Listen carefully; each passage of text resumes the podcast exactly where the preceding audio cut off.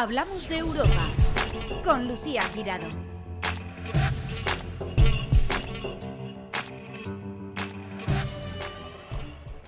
Bienvenidos una semana más a Hablamos de Europa, el programa que acerca a la Europa de las oportunidades a los ciudadanos para que sus proyectos se hagan realidad y que pone la lupa a todo lo que ocurre en Bruselas. Y Bruselas ha nombrado recientemente a nuestro invitado de hoy, a Bartolomé No Fuentes, le ha nombrado responsable de fondos europeos para la Europa del Este, que el otro día ya estuvo comentándonos eh, lo beneficioso que va a ser para las empresas valencianas todo lo que se tiene que hacer ahí, porque está, pues nada, eh, eh, muchos países, ¿no? Como estaba España hace 60 años. Pero nosotros hoy nos queremos, bueno, Bartolomé Fuentes, aparte de, de este nuevo cargo, tiene otros muchos, entre ellos es vicepresidente de Partenalia, ¿vale? Es un prestigioso partenariado de varios países, de varias localidades eh, de la Unión Europea. Bueno, hoy nos vamos a hablar porque tenemos otra inyección de 96.000 euros para España. Pero yo quiero 96 mil millones. Eso, perdón, 96 mil millones, que estoy yo con otras cifras. 96 mil millones, Buenos millones, días. ¿eh? Buenos días. Es que no me toma mis tres cafés de la mañana, me toma solo uno ¿eh? y me olvido de unos cuantos millones. 96 mil millones para España. Claro, y anoche, viernes noche, te iría de fiesta. no, yo no, ¿sabes? No, no, que va. Pero es que hay algunas series de que enganchan. Ah, vale, Pero no, es verdad que salí un ratito. A ver, Bartolomé. Eh, ¿Ya dónde están estos millones? Porque volvemos a muchas veces de sí, se habla mucho del dinero, del dinero, del dinero, pero ¿por dónde andan? ¿Van por París? ¿Por Madrid? ¿Por no, no, no, están ya, están ya en, la autorización, la aprobación están ya en territorio español, por así decirlo. Ya han pasado todos los trámites y todas las fronteras administrativas y, y sobre todo de Bruselas y por tanto los tenemos ya en, línea disponible. Y ahí, eh, bueno, pues cabría hacer una, a lo mejor una introducción, ¿no? Pues en, sabemos ya que más de que 22.000 millones de euros va a ir a la línea verde, es decir, a la línea para aumentar la financiación disponible a la transición verde. Vemos que las comunidades autónomas ahora están, están de suerte porque los fondos de residencia para las comunidades autónomas hablamos de otros 20.000 millones de euros y van a ir destinadas a la vivienda social, social accesible y la regeneración urbana, al transporte sostenible, a la competitividad industrial, especialmente de las pymes, a la investigación, al desarrollo, a la innovación, al turismo sostenible, a la economía de los ciudadanos y, como no, también a la gestión del agua y a los residuos y a la transición energética. Muy bien, voy a hacer un, vamos a hacer ir poco a poco. Vamos a hacer aquí un parón, Bartolomé, vale, vale, porque aquí son muchas cosas. Claro, hay 8.000 para para el crecimiento de la empresa. Sí, sí, vamos a hablar con lo, lo primero que es así un poquito, sí que también nos llega, ¿vale? A ver, he oído también energías sostenibles, me ha parecido oír, energías limpias también. Y hay una, una, muy importante que yo quiero que no se nos pase porque eh, en el territorio valenciano es eh, muy, muy dirigido a ello.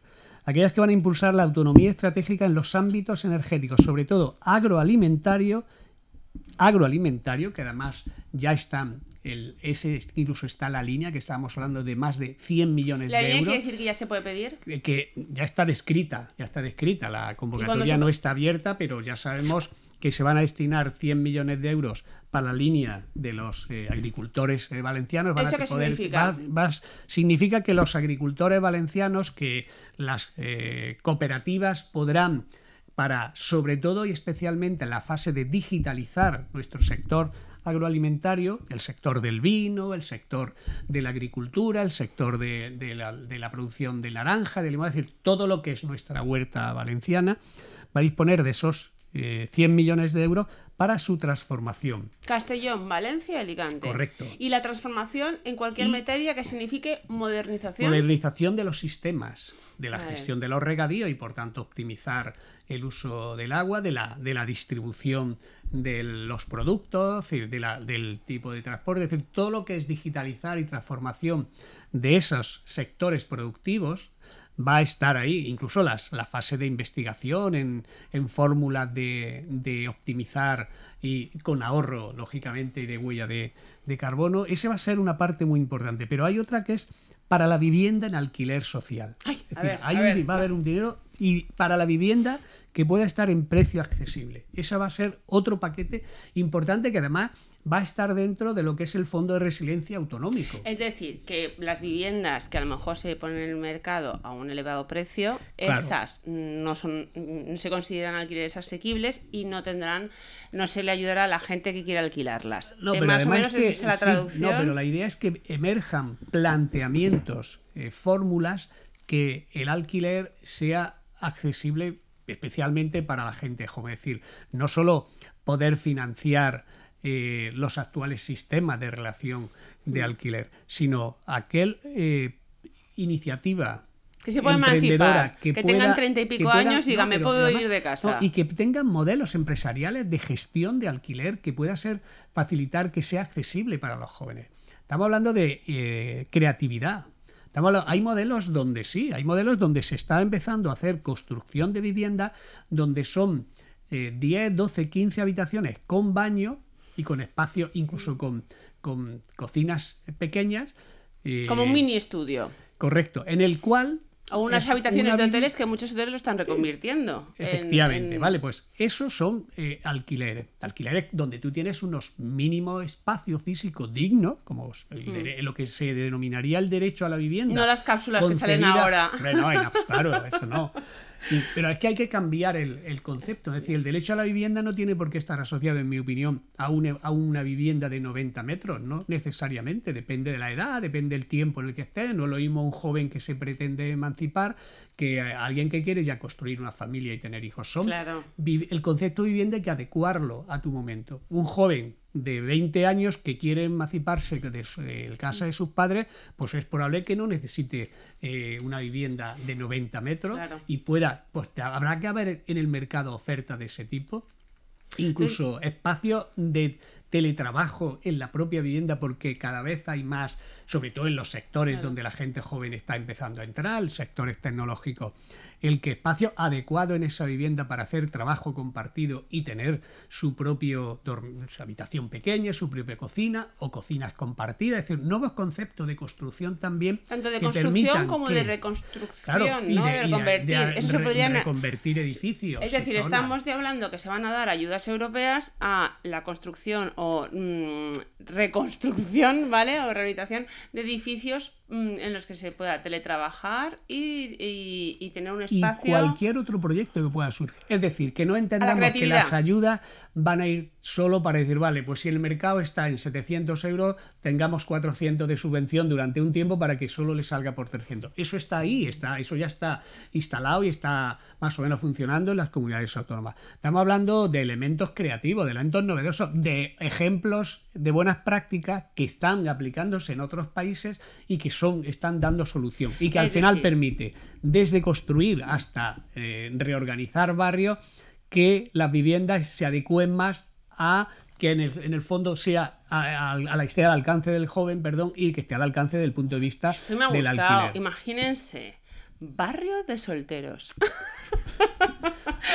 sí, sí, sí, bueno, pero me ha hecho gracia de, de reconstruir barrio, Vámonos al barrio. O de, o de, divorciados, o de divorciadas, o de separados. Es decir, bueno, barrios bueno, se me están donde se permiten... mil cosas, ¿eh? ahí. Ya empieza a haber iniciativas de construir viviendas donde no son de, de con la concepción de VPO. de VPO. puede ser, pero no donde tiene el concepto de tres habitaciones, dos cuartos de baño que son para familias, para familias donde eh, quepa uno o quepan cinco. No, hay eh, ya propuestas donde se hacen con 10, 12 eh, dormitorios, habitaciones. Mm.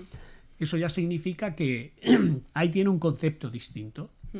Y en, ese, en esa vivienda van a poder vivir distintas personas que no son familia, no son mm. núcleos familiares y que está a un precio muy competitivo y que reúne las condiciones de dignidad, porque en ocasiones sepamos que hay hoy en día en el mercado ofertas mm. que que son indignas para la persona. al margen, al margen, una habitación de, al margen de lo que se paga, que es verdad que está desproporcionado, es que no reúne las condiciones. Es decir, mm. un mínimo de dignidad que uno pueda tener una habitación individual, un aseo individual para uso propio.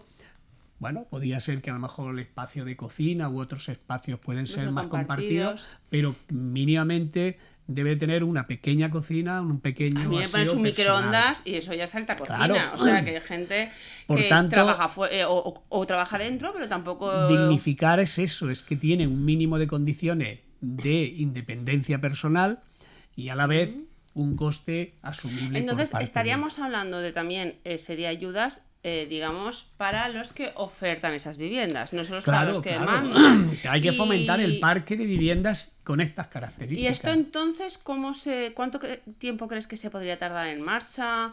Bueno, ¿Puede poner en eh, marcha? el- digamos que estos eh, eh, 95, ya lo- sumándolo Esa todo, partida, más de por ejemplo, casi... en general, pero decir, Hombre, bueno, esto pensemos que, también lo- los estos son los Next. Generation. Estamos hablando de Next Generation, aunque hay en otras, en los programas operativos también puede haber eh, líneas de financiación para este tipo de planteamiento de la vivienda. En este caso, pensemos que esto es 22-26, aunque se prorrogase algo los fondos Next Generation, hablamos de que entramos, estamos cerca del 24. Por tanto, yo calculo, y es una aproximación muy personal mía, que será 24-27 más o menos. Entonces, en esos pues- tres años, cualquier iniciativa, cualquier acción que vaya encaminada hacia eso que estamos hablando, a acercar a la vivienda y su precio a un al- del alquiler a unos precios muy accesibles, eso va a ser lo que se va a fomentar. Y tenemos que ser capaces de generar proyectos y propuestas para Y que haya suelo también. dinero. No necesariamente tiene que ser un Sí, suelo nuevo. Es decir, hay que pensemos que, como hemos dicho, puede haber barrios con edificios antiguos cuya construcción fue en su momento X que podamos rehabilitarlos y reacondicionarlos con un nuevo concepto, que además nos servirá para mejorar lo que es el aislamiento térmico, la eficiencia energética de esos edificios, que ya están por otra vía instándose a que cambien su sistema de aislamiento térmico como una- un compromiso más de la Unión Europea de reducir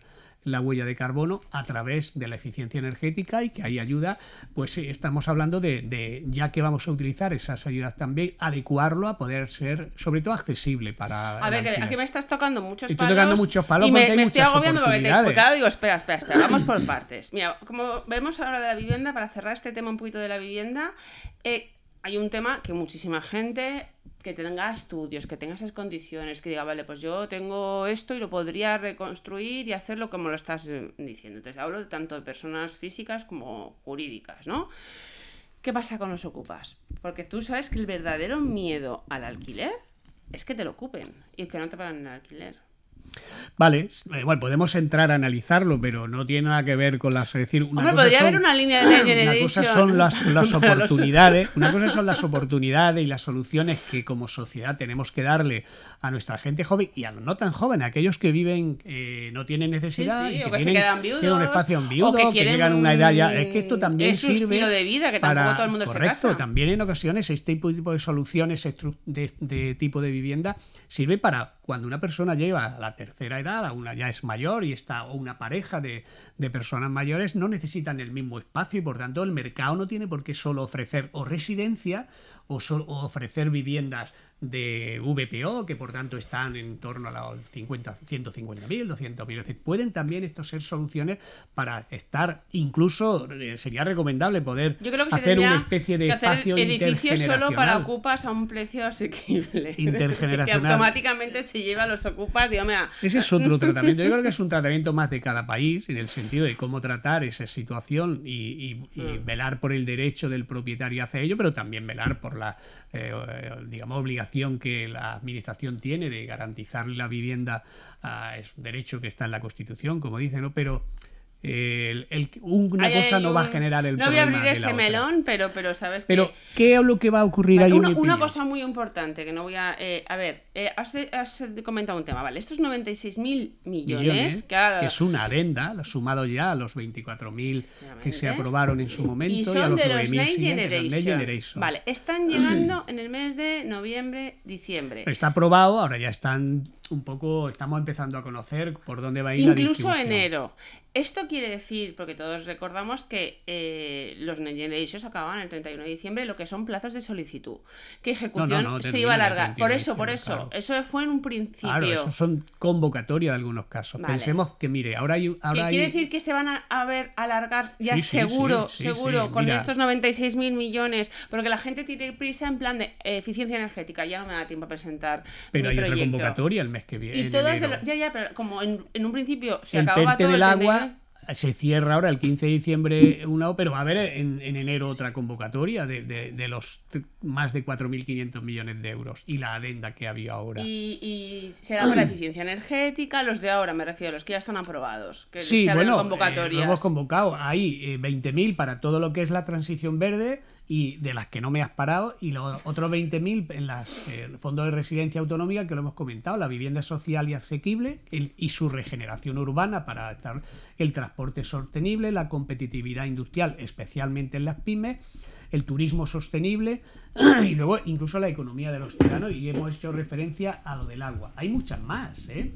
Hay, eh, pues eh, hay 4.000 millones de euros para las startups, para los nuevos Es emprendedores. decir, prácticamente casi todo de lo Todos los que ya se había convocado y para todos los sectores van a abrir eh, a, a ver nuevas convocatorias de los Next Generation en 25. Correcto, todos en- los PERTE. Muy bien. Ahora bien, para intentar eh, que seamos útiles en este programa, yo que has hecho muy bien en circunscribir un poco el, el programa en torno a la agricultura, como hemos dicho, al sector estratégico de la agricultura, como el de la vivienda, ¿qué tocaría hacer? Que es, yo creo que es importante. Hmm. A la gente que nos está definir escuchando una diga, pequeña "Vale, vale, me estrategia". animo, ahora yo, que veo que esto ¿Qué ya- creo que debemos de hacer? Por aterrizar y hablar casi del territorio en el que nos estamos moviendo. Yo creo que los municipios que tienen eh, bastante agricultura en su entorno, las los mancomunidades que son mancomunidades de, del Horta, que tienen, por tanto, agricultores, eh, eh, cooperativas, al igual que la de la vivienda, yo creo que han de comprometerse a, y nosotros vamos a formarles si hace falta, a que pongan oficinas de atención a ese sector.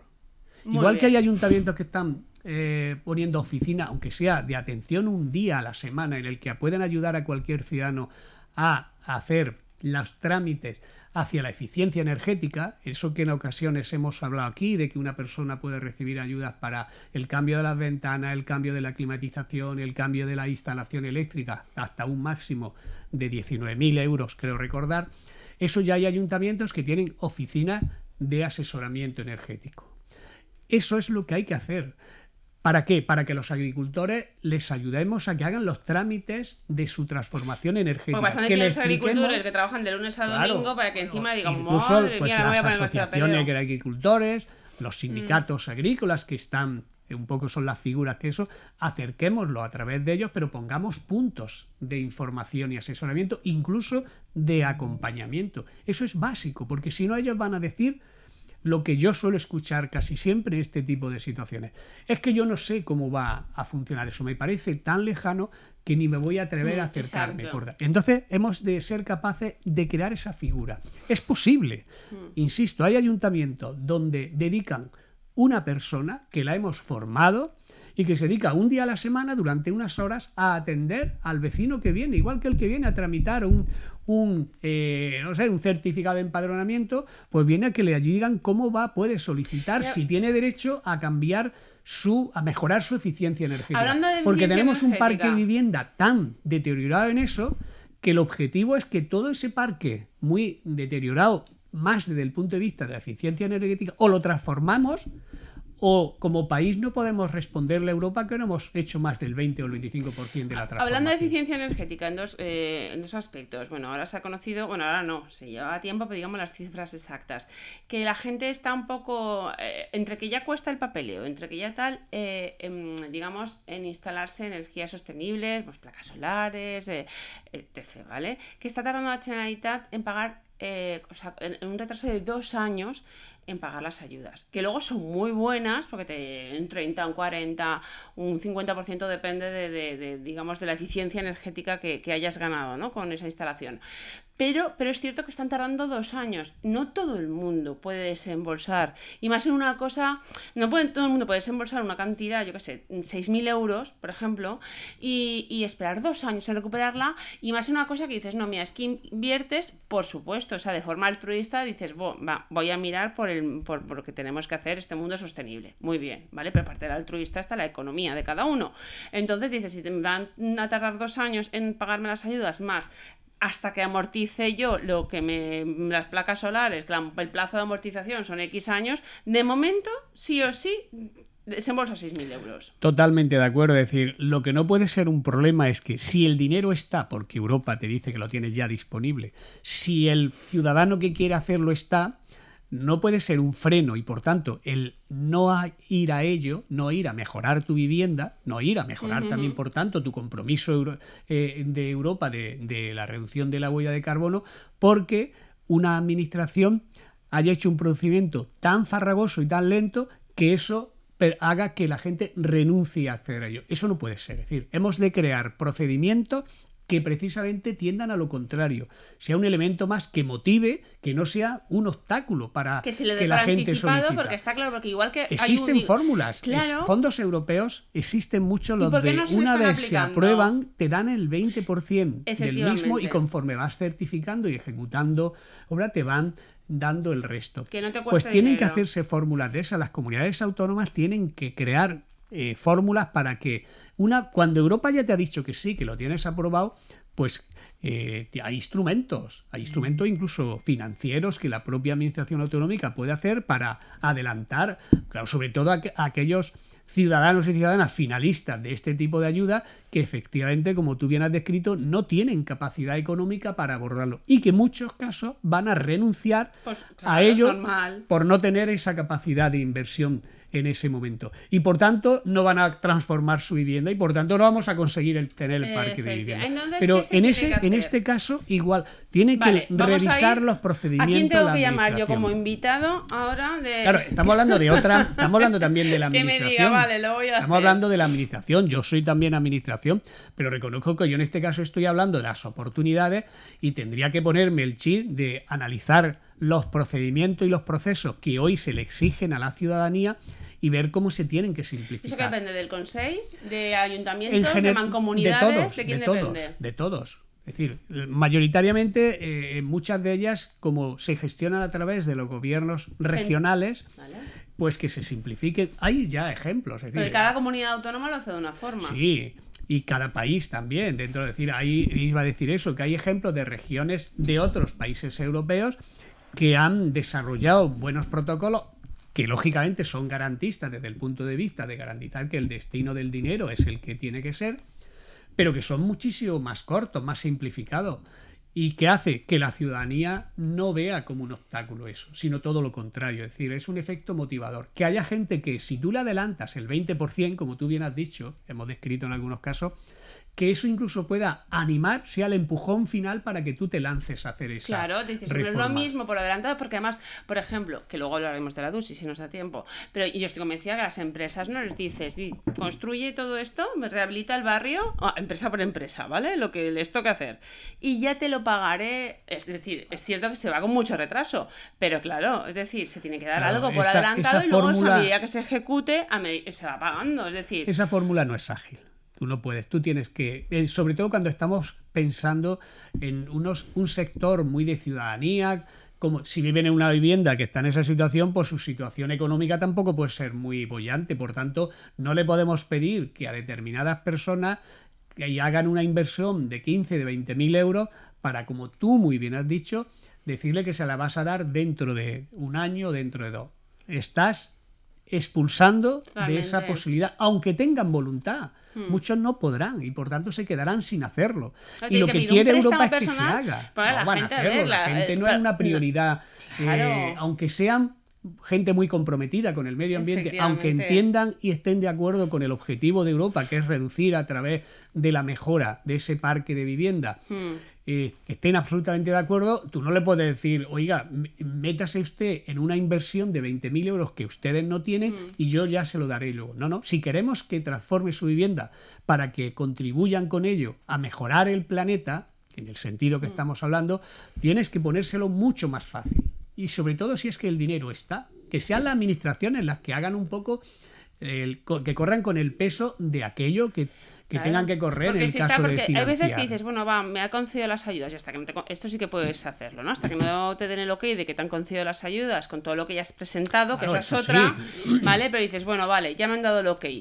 Pero vale, me han dado el ok, pero no tengo el dinero. Entonces, esas administraciones que ya han dado el ok, si ya te han dado el ok, pues adelanta el dinero. Si es que... mm, Pero también es verdad que la primera parte es importante, es verdad que no tanto, pero la primera también hay que intentar que el proceso de aprobación, es decir, los requisitos, sean lo más simplificados Claro, posible claro. también. Pero bueno, garantista, insisto. Pero la segunda parte, efectivamente, si no si- yo creo que se pierde un porcentaje altísimo. Totalmente. No sabía decir qué porcentaje, pero muchísimos. Se ven frenados porque no estamos hablando de empresas que tienen solvencia, que están habituados a tener crédito, que Claro. incorporan más esas líneas de, de negocios y de relación con la banca. Aquí estamos hablando de ciudadanos que tienen viviendas pequeñas, Mm. que tienen viviendas de 40, 50, 60 años, que a lo mejor hace poco han acabado de terminar de pagar Mm. el hipotecario que sacaron hace 35 años y que no tienen ingresos, que tienen pensiones en muchos casos y eso no le va dice, a animar a yo invertir. no enciendo tanto la luz, Claro. pero me, ¿quién no me pongo placas No, solares? claro, lógico. claro.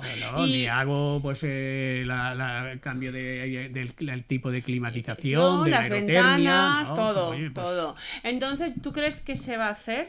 Que todas las administraciones van a agilizar los procesos, agilizar y adelantar el dinero, Yo, eh, o que se, se, debería se desde tiende luego- hacia eso. Europa lo que va haciendo es que los fondos europeos tienen que ir facilitando el que los propios fondos estén al alcance lo antes posible. Si se simplifican los procesos, en esto de la eficiencia energética, la digitalización de las pymes, que está intentando hacerse con mucha pedagogía, el acercar al finalista la- el fondo, tiene que acabar eh, culminando haciéndolo también fácil el acceso a la, a la recepción del dinero. Sí, porque por ejemplo hay incluso unas ayudas que funcionan, mm, siempre hay mejorables, ¿vale? Pero que funcionan bastante bien también la inversión, eh, en cierto modo, es casi necesaria. Es como te vas a comprar un coche. Entonces la gente dice, si en 2030 tengo ya, se ha, se ha ampliado un poquito, pero bueno.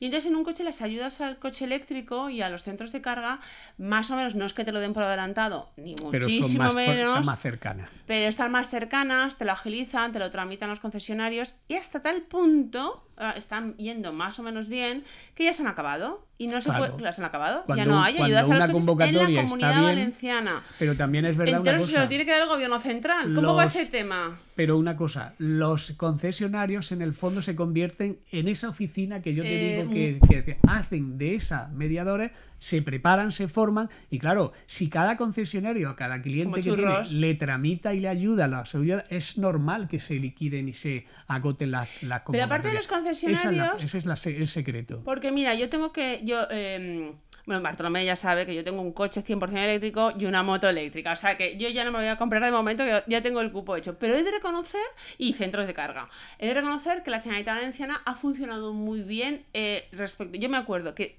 personalmente, no el concesionario, que con el concesionario con la moto me estuvo llamando, mm, Lucía, te falta presentar esto, mira que no te va a dar tiempo. Es verdad que funcionan bien los concesionarios. Eh, pero es que la, propia Generalitat, la oficina técnica de la Generalitat, que se encarga de las ayudas a, a los vehículos eléctricos y a los centros de carga, me llamaba a mí personalmente. A lo mejor me, había escrito un mail que me pilló en pandemia, no había contestado, y me llamó personalmente. Por favor, Lucía Guirado, mire que le faltan por presentar estos papeles, que si no, no se vaya Claro. de ayuda. Me dejó mandárselo por correo sin tener que ir a. Bueno, bueno, esas facilidades, ¿vale? Es que tendría que ser todo así. Si a mí me dicen, es mira, es- como vas a ponerte placas solares como eso con lo del coche eléctrico. Y encima te vamos a adelantar dinero. Esto sería un mar de placas solares en la comunidad valenciana. Hemos empezado un poco el programa hablando de eso, de, de lo que es una estructura organizativa para acercarlos. Es decir, los ERTEFES, que ya en el anterior programa los comentamos, Los que están, expertos que están en los los ayuntamientos. ayuntamientos, esos es los que están llamados, primero a que yo creo que deberían de continuar todo el año que viene y el siguiente como mínimo. Y que esos son personas que pueden actuar eh, como representantes de la Generalitat en el, eh, de información. Eso, la famosa gva.net, que Mm. están los puntos de información, esos deberían de ser los que, eh, y en algunos casos están ya, asesorando al agricultor en este caso, que va a ser uno de los beneficiarios más importantes en los próximos meses, al vecino y vecina que quiera trabajar el tema de aislamiento, a la pyme, al autónomo, esos son los puntos que se necesitan. Si eso no se crea así, no replicaremos el modelo de los vehículos eléctricos que tú bien has dicho, donde los concesionarios son los aliados de la administración en este caso y son los que Y la propia administración. Por tanto, necesitamos no solo tener la cantidad de millones que, que hemos descrito al principio del programa, sino también saber cómo gestionarlos. No, la administración, ya no el vecino y vecina, que necesita también su parte. Mm. Y, tú lo has dicho muy bien, y cómo que eso sea ágil, la recepción del dinero y luego la justificación del mismo hay que Claro, ser porque la gente es, mira, ahora DNI electrónico, ahora a la gente, hasta a mí se me hace, me, me da pereza, digo, ostras, ¿en qué ordenador lo tengo? ¿En qué si voy la clave?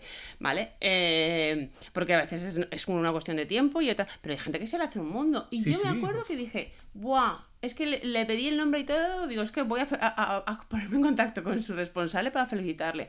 Es que hasta por correo electrónico. Claro. O sea, mándamelo por correo electrónico, no te preocupes. Hay otro sector que no nos, agilidad no nos es- va a dar tiempo, Lucía, a tratarlo Pero hoy, pero que hay que día. tratarlo, que es el del turismo, la inyección económica que ha- se ha eh, eh, metido en esta adenda que se ha hecho y que va a ir destinada al turismo, al turismo sostenible, al turismo de interior, al, turismo en general, hay que también tratarlo con profundidad porque va a ser una oportunidad que si sabemos canalizarlo, vamos a transformar también nuestro turismo y si no sabemos, se perderá.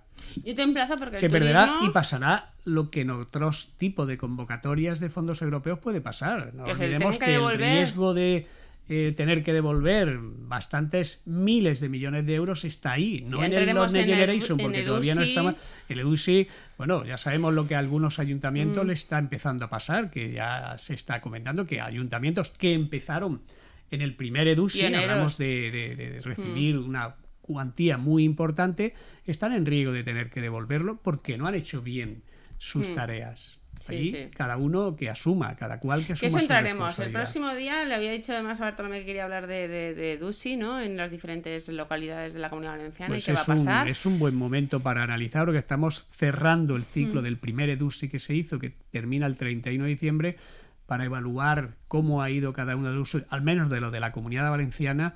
es Dime dos ejemplos. Y con esto Eh, cerramos y el próximo día. Pues dos ejemplos, en- uno de bueno y uno de malo. Claro. Pues el ejemplo de bueno es eh, el Ayuntamiento de Guarde Poblet, que está en el 98% de ejecución eh, y entre- vamos a entrar en la fase ya de justificación final. Y yo creo que un ejemplo no muy bueno, no a copiar, es el Ayuntamiento de Valencia, en el que estaban en riesgo, pero las cifras exactas no lo sé, pero hay riesgo de que se tenga que devolver 12 millones de euros por no haberlo ejecutado. Y mira que ya se han ampliado plazos, Sí. que estamos en un año de ampliación con respecto al, en principio, al periodo que había. Cierto Y eso que implica tuvimos una diferentes colores. Sí, eso no es una cuestión de color, es una cuestión de apostar o no apostar y saber organizarse o no saber organizarse Mm. y tener todos los instrumentos muy bien definidos y muy bien engrasados a diario para que funcione el de ejecución, el de justificación, el de intervención, todo, todos son Y ahí van, importantes. ahí los perjudicados sí que es la la ciudadanía. ciudadanía, la ciudadanía, vamos, que si hay un municipio que tiene que devolver 12 social. millones o un millón o 50 millones, ese municipio lo quien lo pierde son sus vecinos, porque son obras que se han dejado de hacer y que no tenían que salir de los impuestos de sus vecinos, que vienen de los fondos Claro, europeos. parques, centros, todo, hay todo, parking, parques, eh, rehabilitación de edificios, eh, carriles bici, zonas verdes, eh, eh, eh, hacer ciudades inteligentes, regadíos, el, el agua, la transformación de la- todo. Si es Mm. Que todo, es todo. una, Es un barrio una nuevo. estrategia Es un urbana. barrio nuevo. Una y se va un urbana barrio nuevo a, a otro sitio, otro porque hay que devolverlo a. Europa y Europa se lo da a otro que haya cumplido los deberes. Sí, sí. Pues muchísimas gracias, Bartolomeno Fuentes. Te emplazo. Hoy nos hemos centrado un poquito en lo que más de cerca, mm, a lo mejor quizá una de las cosas que más de cerca toca a la ciudadanía, pero bueno, el próximo día nos metemos en el resto, en el resto de. Ayudas y en EDUSI. Muchísimas gracias, Bartolomé Fuente, responsable de Fondos Europeos para la Europa del Este y vicepresidente de Partenalia. Gracias a vosotros, un día más. Una semana más en Plaza Radio La Voz de Valencia Plaza hemos hablado de la Europa de las oportunidades y de la actualidad del viejo continente, porque lo que ocurre en Europa te afecta directamente. Encuentra todos nuestros podcasts en nuestra web 999plazaradio.es o en tu plataforma preferida. 99.9 Plaza Radio, la voz de Valencia.